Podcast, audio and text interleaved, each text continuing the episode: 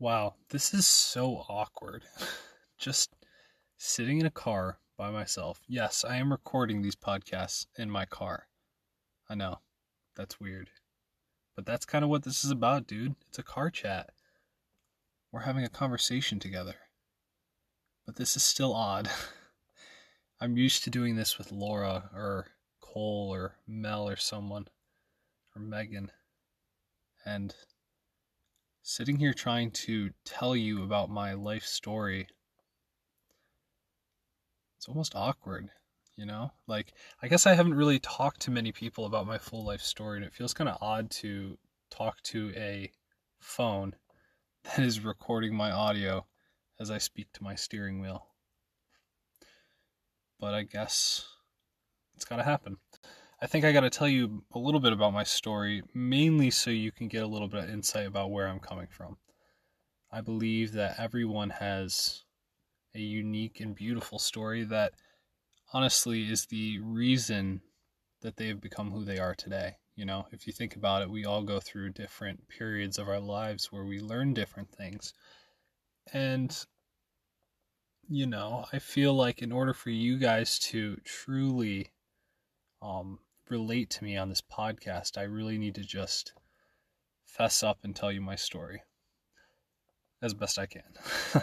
so, um, where to begin, I guess.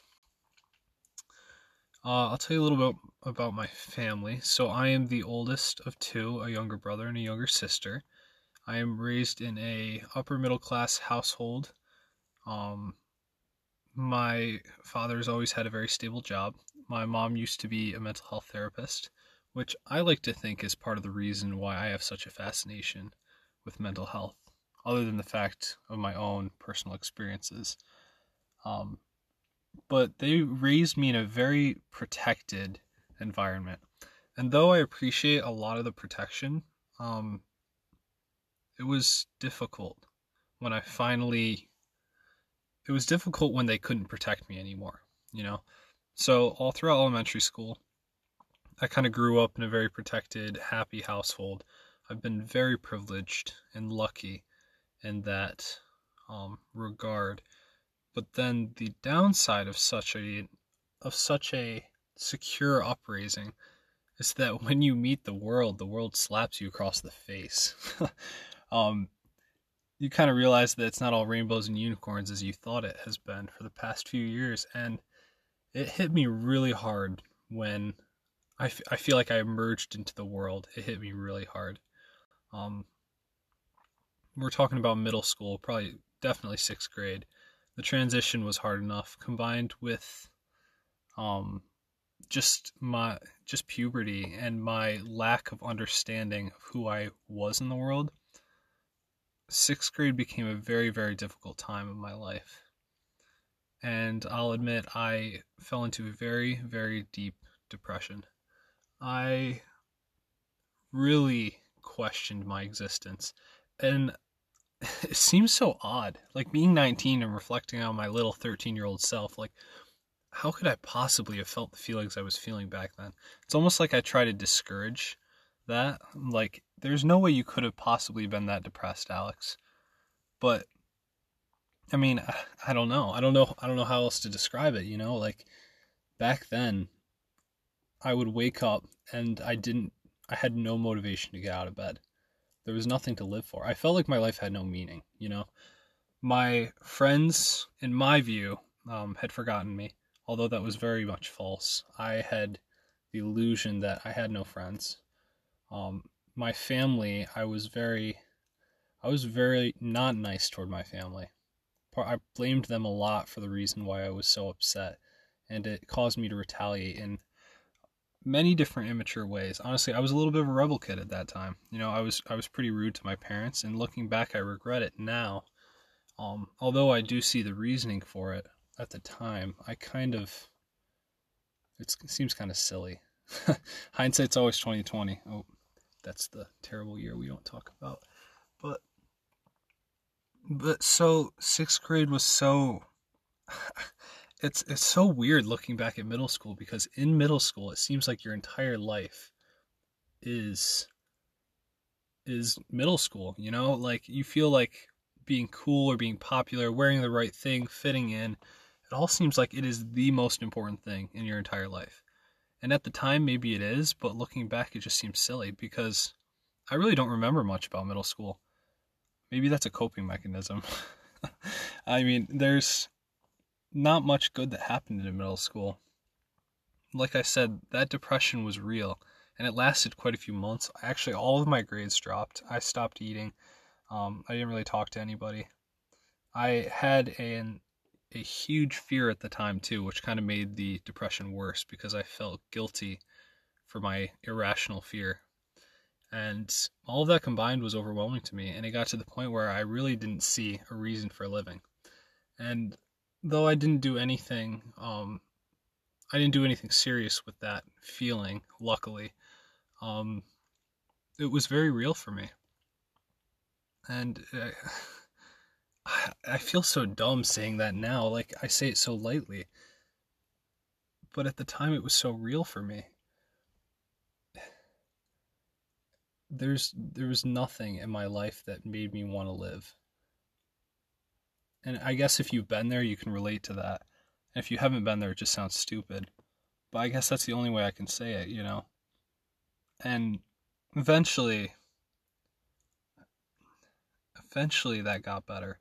Although a lot of that still remains today. A lot of the doubt um, and depression, you know, tendencies still exist in me today, which I still struggle with. But I like to think that a lot of the reason I got out is because of the youth group I was involved in. Um, they were truly the most supportive environment that I had ever experienced. It was a group of boys um, at my youth group called Elevate. We called ourselves the dive. We were a dive group rather, but those people in that group, I I feel really brought me back and pushed me in the right direction. And looking back, that I feel like there was nothing else that could have brought me back. You know, my my faith was reborn from them just showing me that I was loved, you know? My my life had a little bit more meaning. You know, they they told me that I belonged there and they wanted me to be there. And having those people in your life is something I think is so critical. You know, in those worst moments when there's when it seems like there's nothing for you. When somebody tells you with all the most the most genuine and grateful look in your eye and they tell you repeatedly that you matter to them, there's something so special about that. You, it it overwhelms me just thinking about it. Like, I don't know. I, I guess I'm rambling, but at the end of the day, these people brought me back and um gave me a little bit more of a purpose. I think, you know, I kind of on in on the other side of all that depression and anxiety, I realized that you know, it was hell. It was it was terrible. And I don't want anyone to ever ever feel that. You know, on the other side I was like why should anyone have to go through that? And I cursed the world that put me through it. I cursed the people that made me feel that way. And I was lucky that it didn't turn me sour.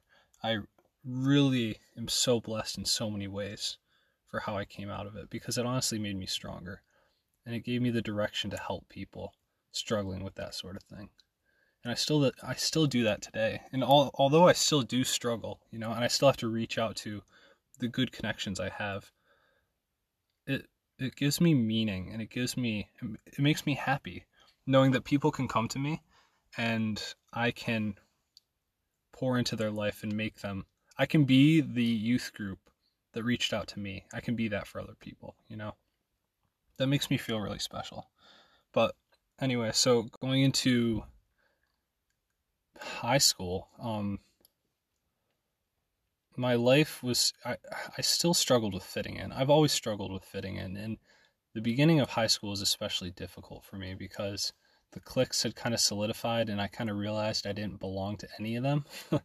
I I had friends in all of them, and I'd jump sometimes, but I, I never really felt like any of those people really wanted me to be there. I never really felt like I belonged. I did have my youth group, which again supported me, but it was difficult because I felt like I was leading two different lives, you know, like I was putting on a mask. I would go to youth group and I would be what I felt was my true self, where I was happy and I had genuine, deep conversations with people. And then I'd go to school and pretend for people, pretend for people that really didn't care about me at the end of the day to try to fit in. And it really didn't work. And again, a little bit of confusion going on there. And I feel like it wasn't until 11th grade was a good year for me. 2019 was a good year for me. Um, another thing that resulted from the um, just the depression and the new the new push I got after it was my drive to do well in school. You know, because it gave me meaning. If I got a hundred on a test, it gave me worth and value. You know, and so I attributed my worth and value to my grades. And I pushed myself like hell to perform well. And I did. I ended up doing very well in my classes and I don't know, I, I always sought to do to push myself to be better. I, I wanted to be the best version of myself for many of the wrong reasons, actually. Because I felt like if I wasn't the best version of myself, then I wasn't worth much at all.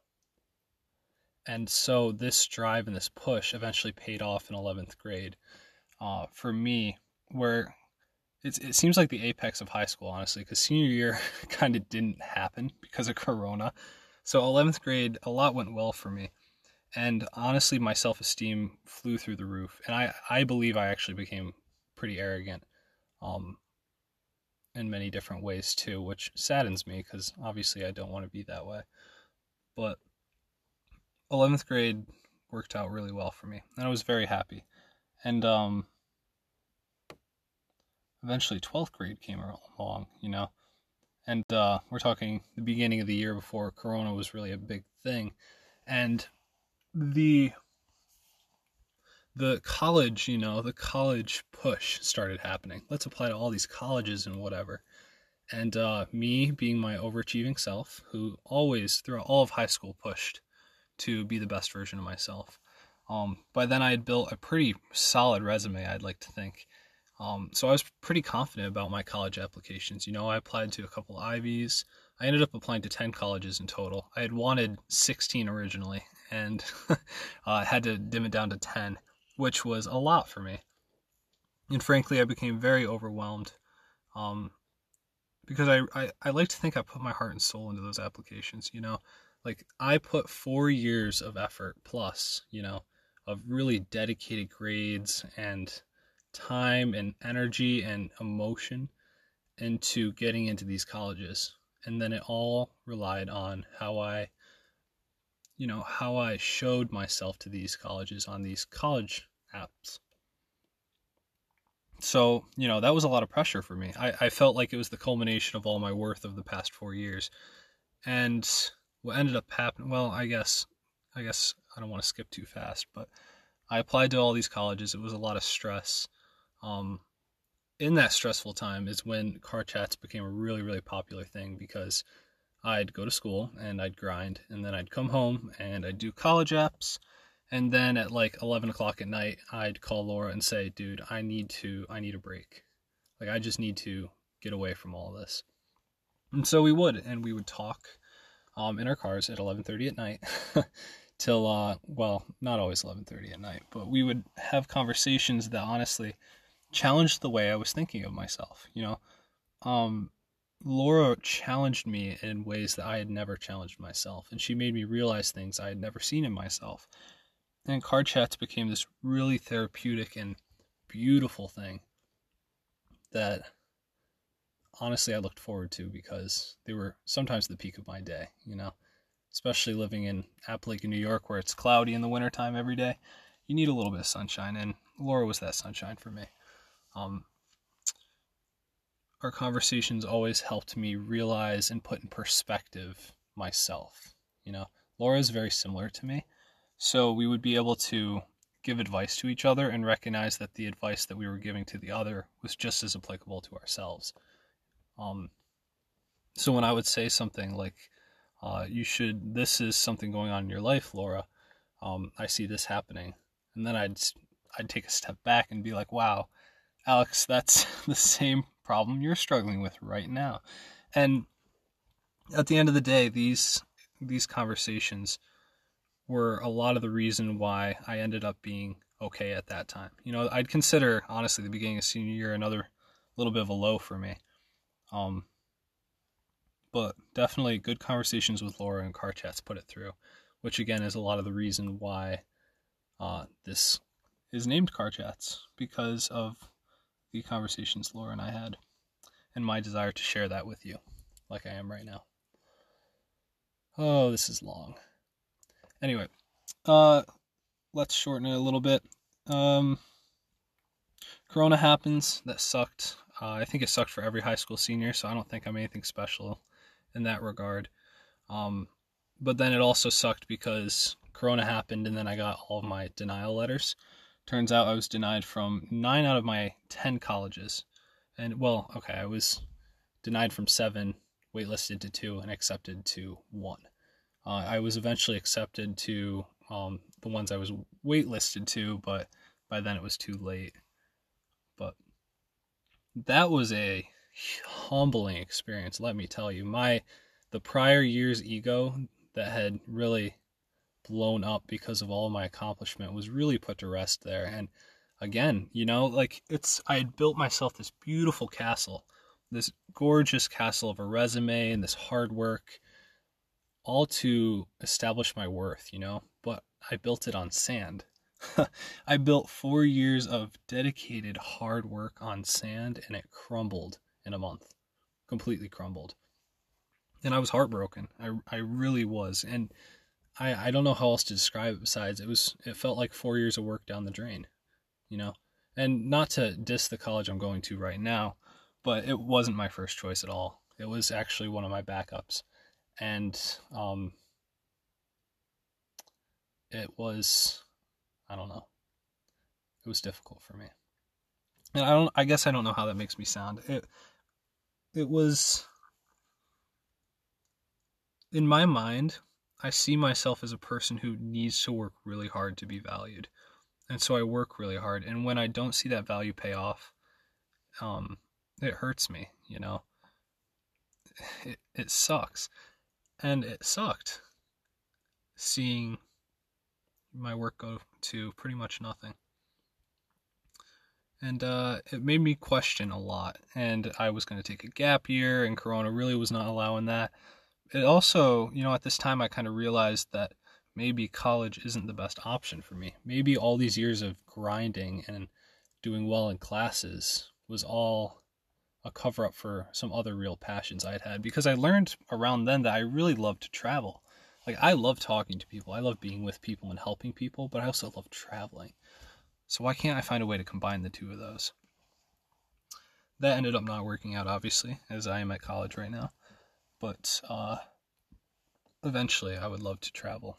I think that would be a fantastic thing. And the senior year, um probably so, believe it or not, Corona's been a, you know, it's been a curse. Obviously, it sucked. It ruined my entire senior year. Um, I didn't get to have anything that I expected to have, and I missed out on some of the most am- amazing memories um, that most people have. But I also gained something so valuable. Um, Laura and Laura and then Cole, Megan, and Mel and I ended up getting together um, around April or something like that. And uh, we ended up hanging out a little bit. And eventually we started calling ourselves the Corona Boys. And I mean, obviously that name is because we um, met each other. We hadn't really met each other. I knew Cole for a while. He was actually from my youth group way back when. And Megan and Mel went to school with me. But eventually we all got together and realized that like wow we have an amazing bond and we grew so close so quickly and honestly they're probably the best thing that's ever happened to me i i cannot even begin to express the amount of love i have for those people in fact i'm actually quarantined right now and uh, they just came to my house singing christmas carols and they gave me um, they gave my family presents and honestly, it made my night. And that's just a little bit of an insight into how amazing these people are, you know. and so over the summer, you know, we took trips and we traveled and we had fun. And I mean, all while, you know, Corona's all going on here, but we made the best out of it. They they made me feel so special in a real way. You know, they showed me that I can be loved just for being myself. And way back when, you know, I had always been faking it. Back in middle school, I faked it. And, you know, I felt like I wasn't loved. And eventually, you know, my youth group showed me that I was loved and I didn't need to fake it. And I realized with the Corona Boys that I had begun to start faking again, you know. But they showed me that that I'm loved just for being myself. Again. That's oh it means so much to me to have people like that in my life.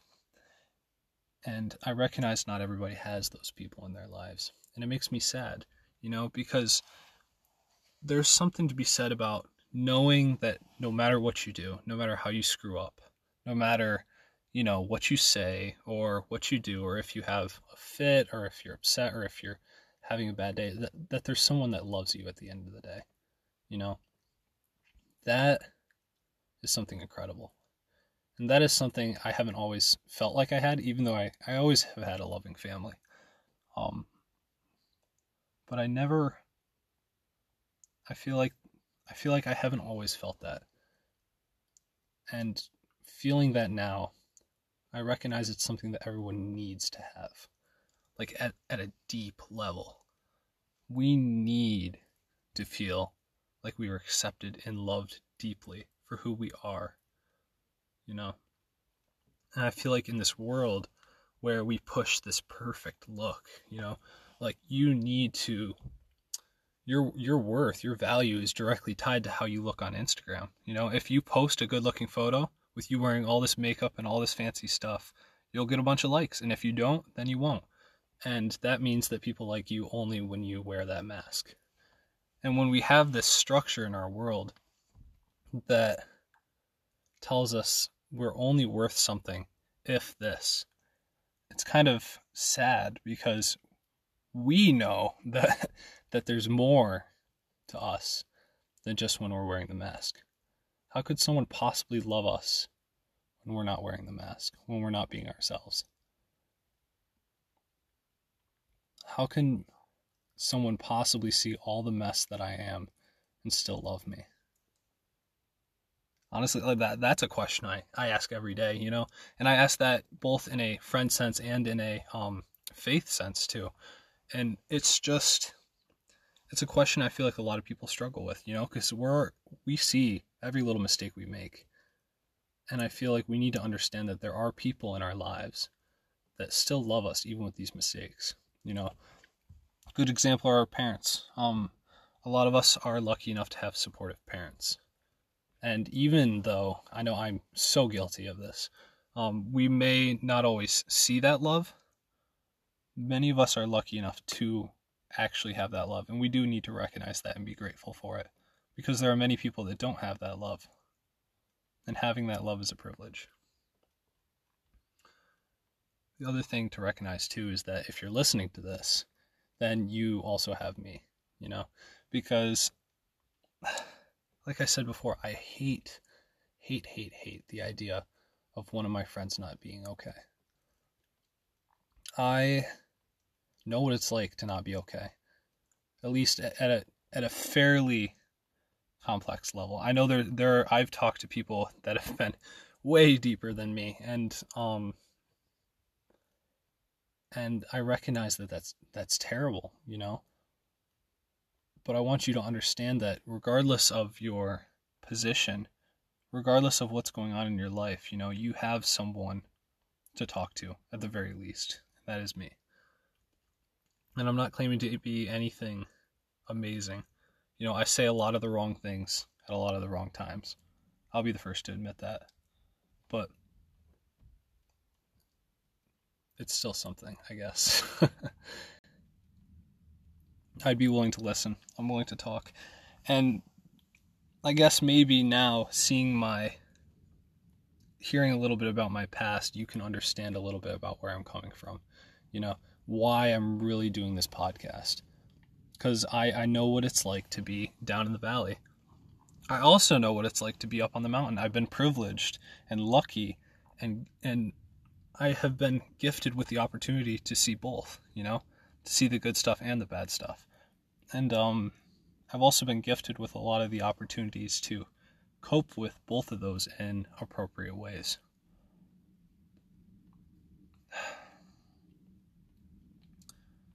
I guess that's really why I'm doing this podcast, you know. I want to be able to be any amount of support that you may need. And I want to be able to help you. I want to be able to show you love and yakety yakety yak. I'm gonna keep going on about this, but I guess I guess there it is. You know, that's a, that's my story right there. I feel like some of you probably knew parts of it. Some of you probably knew all of it. Um, for what it's worth, there it is. And uh, I'm not I'm not saying obviously I'm not saying that because I want any pity or any um, you know support or anything like that. I'm really just trying to make sure that we establish a deeper connection from the get go. Because in order for you to take anything that I'm saying seriously, I want you to know where I'm coming from. And with that, um, I want you to know, like I said, I love you. I'm here for you. And uh, if you need anything, just reach out to me. You know, you have me on social media, Alex J. Leclaire. Pretty much everything, actually, at this point. But um, reach out. I got you. God bless everybody. Love you all.